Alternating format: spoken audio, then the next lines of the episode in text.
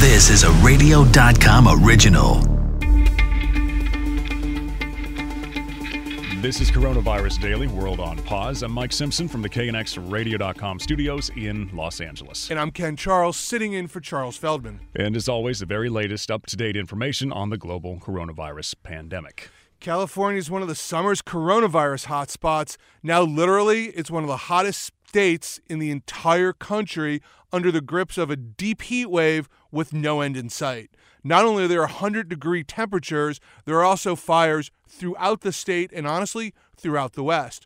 All this is driving people inside where the risk for catching the virus is much higher than it was outdoors. So we'll look into the dangerous trio of fire, heat, and the virus. 2020 keeps getting better and better. Some universities have chanced it, decided to reopen despite many others sticking with the virtual classes. Uh, the Tar Heels, they got stuck, and the virus knocked down the Fighting Irish. So we'll talk about that. Plus, there's a sorority in Oklahoma, I believe, where the entire sorority is on lockdown because the women got the virus. Ugh. And how are these kids getting it? They're all going out um, and they're going to parties and other things, and they're spreading it. They've become the super spreaders of the United States. Yeah, they're doing college stuff, right? Remember when we used to do that? I was a perfect child. I was a wonderful student. Always went to class. Always went to class. Some hair salons in California fed up with cutting hair outside, so they took a stand and they opened up indoors, even though they're not supposed to, and that didn't last too long. Remember the findings that those goofy looking neck gaiters were just no good to use as masks? Oopsie, never mind. Before you go throw them out, we may have some new information for you. First, though, California and the virus. Uh, Chris Sedens and I talked to Dr. Jeffrey Klausner, professor of epidemiology at uh, UCLA. So, what do we do to make sure that people are safe when they have to go inside because it's 100 plus degrees outside? So right now with the COVID-19 epidemic, we've actually had uh, some signs of success in uh, Southern California and Los Angeles County in particular. So our hospitalizations are uh, at about a six uh, to seven week low now, and uh, the number of cases um, have stopped going up and starting to go down.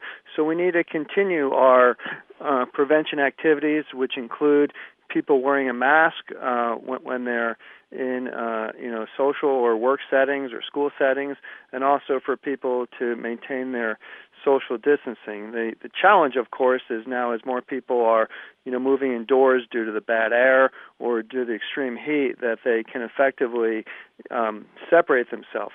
Yeah, are you worried about that? Because people are, are at the point of thinking, okay, what am I supposed to do here, right? I have to stay away from people, so I'm going to go and, and exercise uh, outside, but it's too hot, A, and then it's smoky in a lot of the state. So that's not healthy. I have to go back indoors. But if I'm inside, well, I could lose power in a rolling blackout, and then I'm just sitting here in the dark and I'm hot and I'm trying not to get COVID.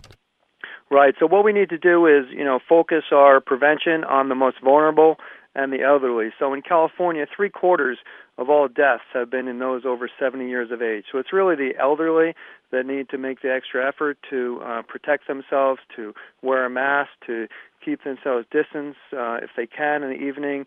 You know, be outside, so they eat outside, so they're not in uh, you know close contact with other uh, family members. There's actually some new new data now that's come forward that wearing a mask, while it may not be 100% protective, um, it allows people who do get infected to have a, m- a much milder or even an asymptomatic infection.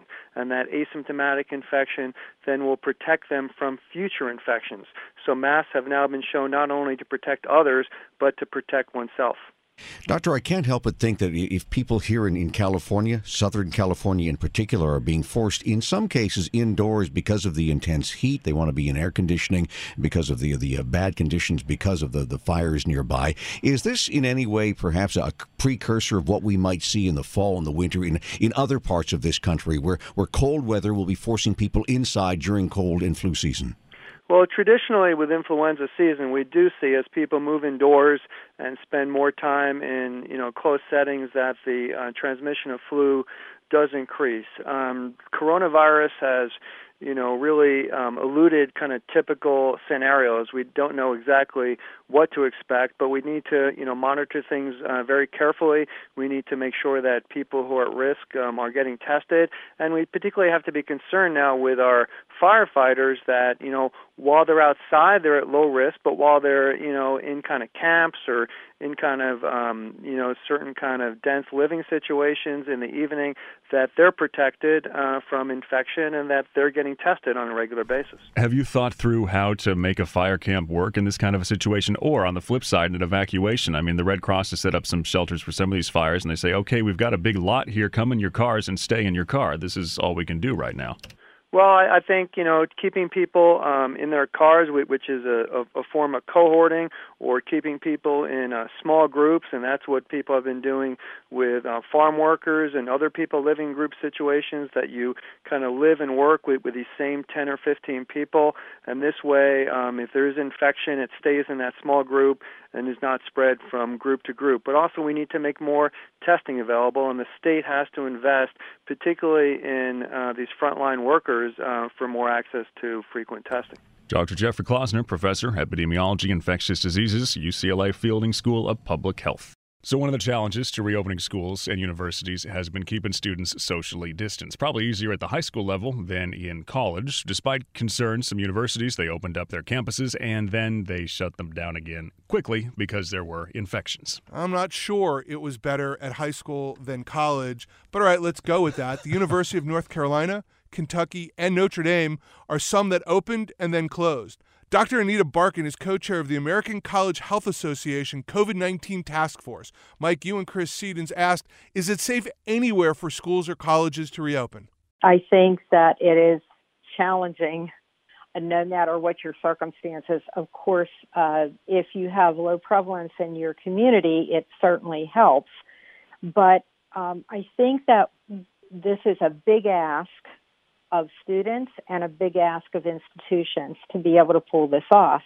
And there are, um, you know, a number of reasons why that is the case.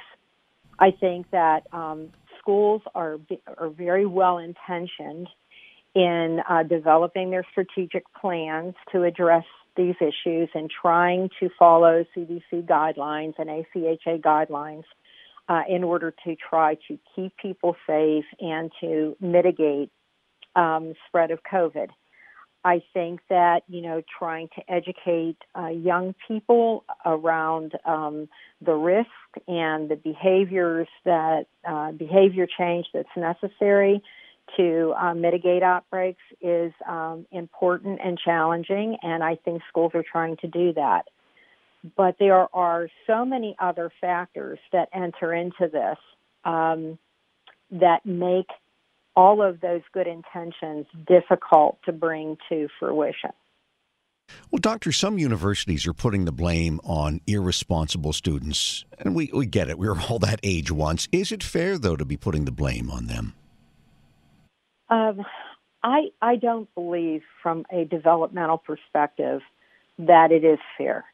Uh, you know, the the task, the developmental task of young adulthood are all about achieving autonomy, finding intimacy, forming close relationships, becoming part of a group or community, um, establishing a residence um, independent of parents, and managing life tasks.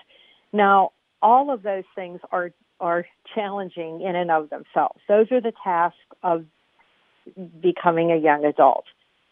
Now we layer on that what we're asking students to do in terms of changing their day to day living. And it's been challenging for all of us to do that.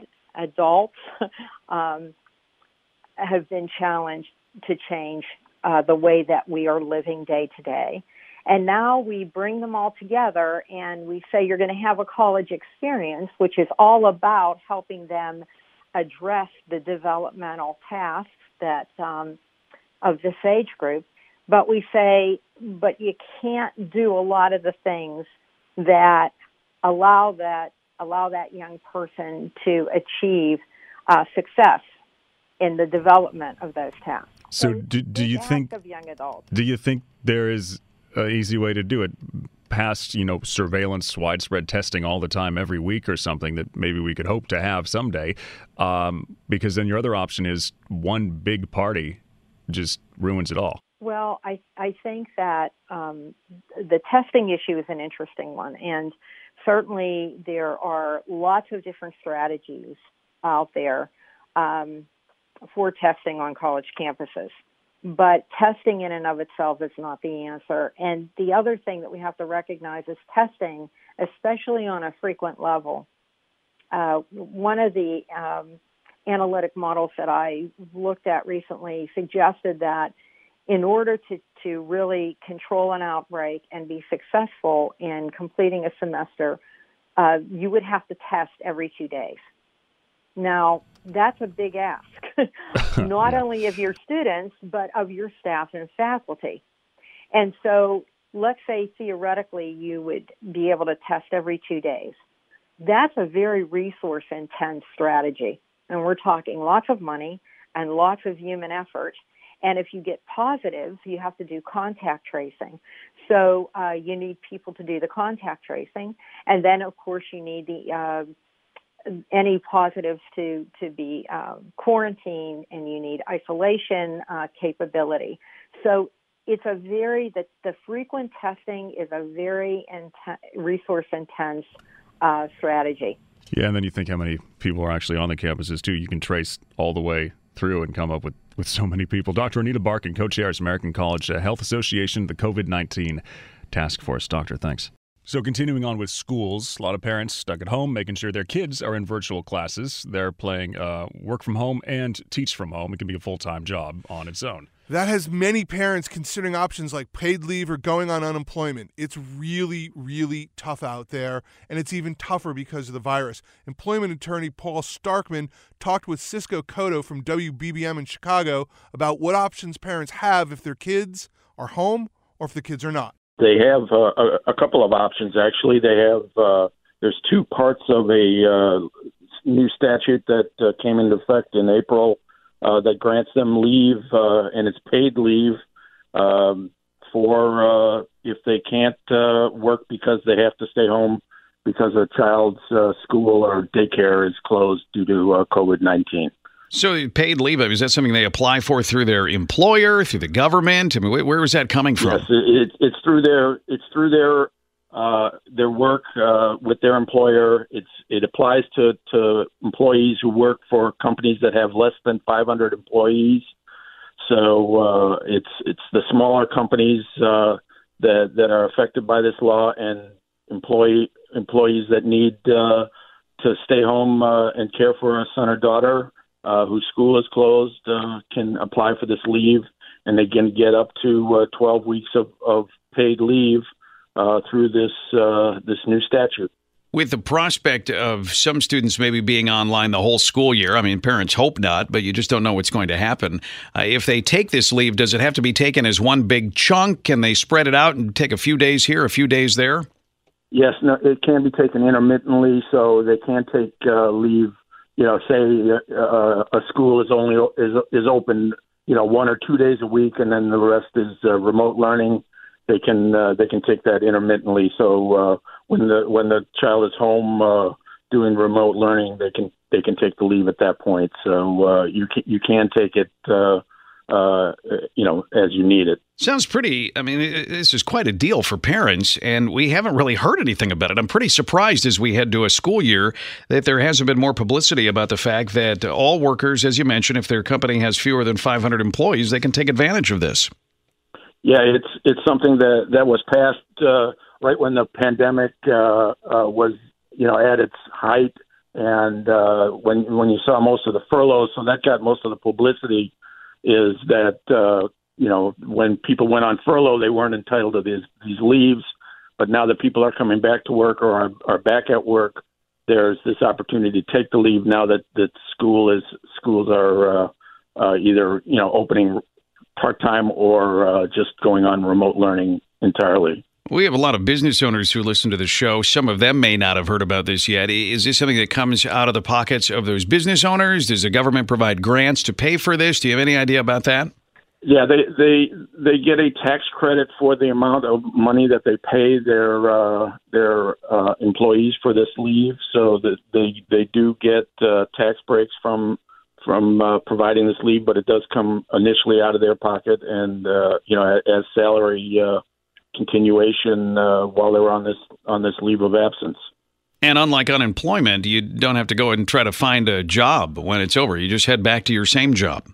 No, in fact, you, you have a right to return to work uh, um, and, and be returned to work uh, when you finish this uh, this uh, leave, as long as there is work, in fact, for you to do, and uh, you know you, you aren't put on some kind of furlough or uh, um, you know terminated uh, entirely because of lack of work.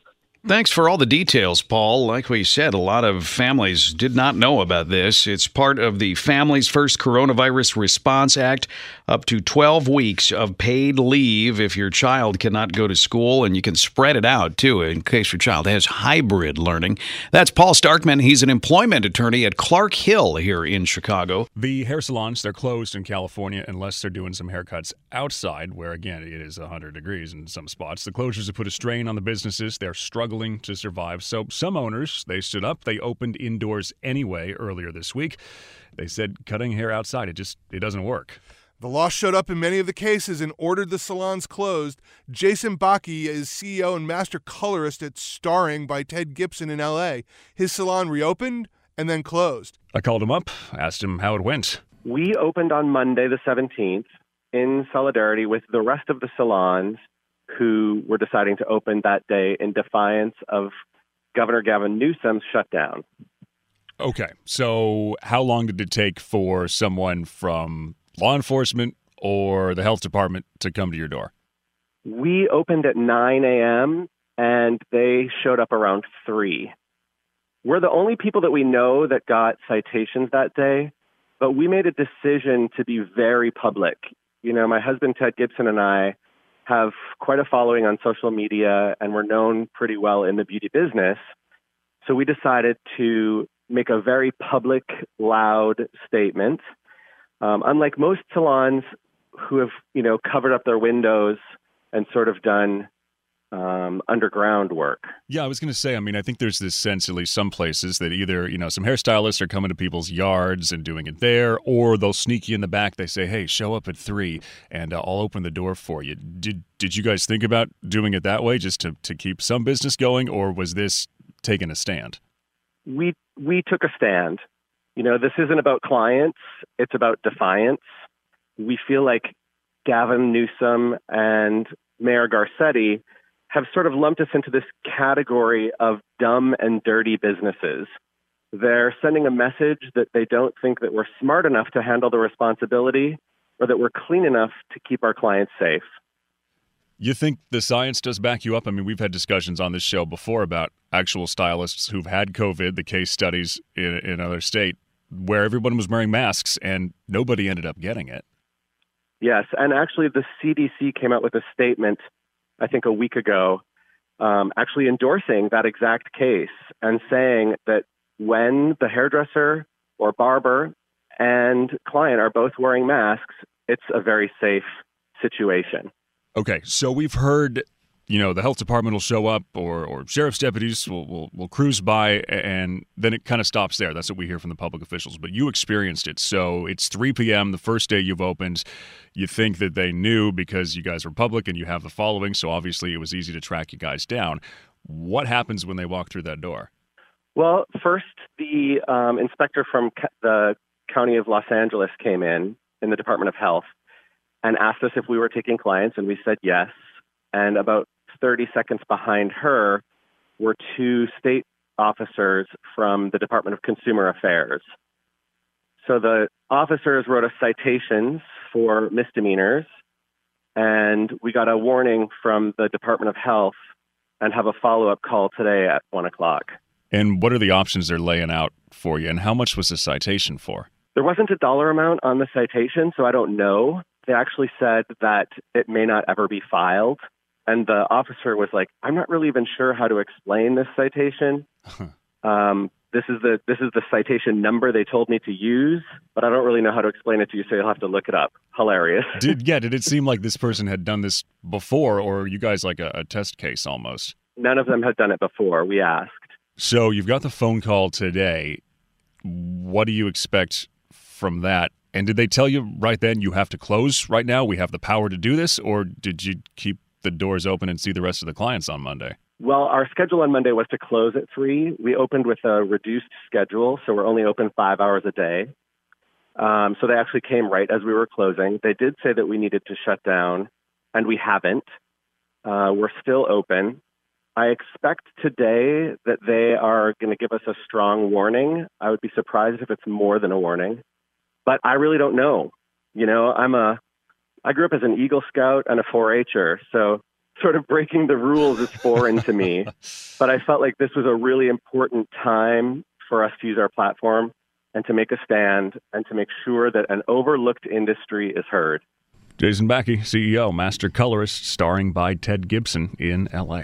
So maybe you've seen more neck gaiters lately, people using them for masks. A lot of runners will use them, just pull them up as they go by somebody. But then some findings came out that said the neck gaiters don't really work as a mask, and that was a bummer for people who had stocked up on them. I went to Florida State. I won't do anything that if it's involving Involves gators. gator. no gators for me. But there are new findings that say, you know what?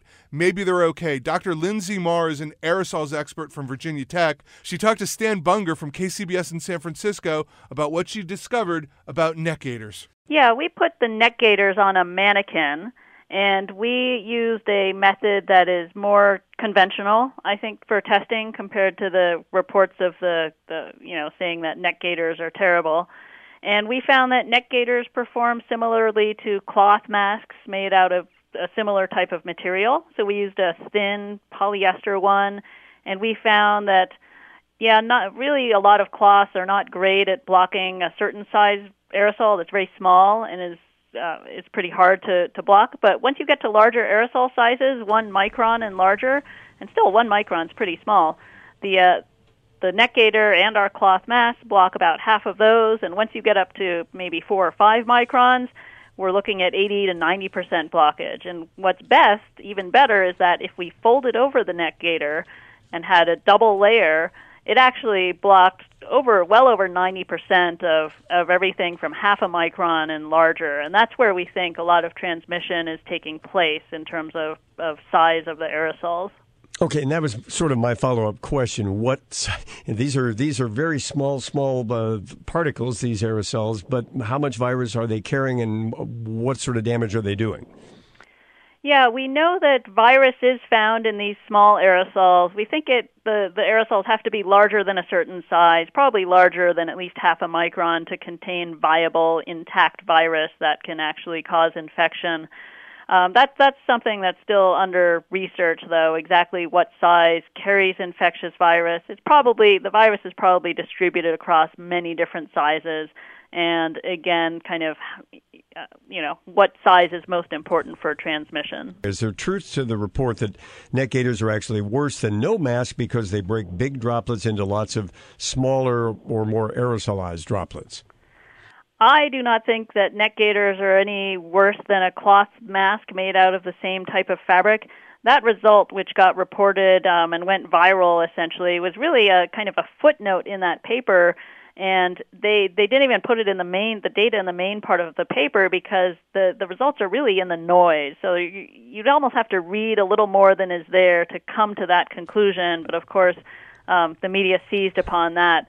You know I, there was something different about the neck gaiter in that study. We don't know what it what it was. They only tested one neck gaiter. They tested it on a on a human which is good for getting real droplets but maybe not as great for repeatability. The way we tested it in the lab was with a kind of an artificial droplet generator, really a medical nebulizer, um, and then we had the equipment that can actually measure particles that come through, or droplets and aerosols that come through, and their size. So in the in the other previous work, they they were using trying to use a low cost method, which has a lot of uncertainties associated with it. Dr. Linsey Marr, professor of civil and environmental engineering and an expert in airborne disease transmission at Virginia Tech. Theme parks, a lot of fun. Remember those? But nobody who works or runs one has been smiling lately. A survey from the International Association of Amusement Parks and Attractions finds theme parks around the U.S. They've cut 125,000 jobs because of all this, 40% reduction from last year. Those that are open have already reduced the hours, cut the weekly days that they operate, and then they've laid off people. Disney World has reopened Disneyland. Here has not. No timetable as to when the happiest place on earth will get that magic back. No roller coasters, no Space Mountain, no Soarin'. I, you know what? I don't know how the world survives. you know, you can find this radio.com original podcast and others at radio.com, at the radio.com app, Apple Podcast, Google Podcast, Stitcher, or wherever you get your podcast. And be sure to hit the subscribe button so that you get Coronavirus Daily every day.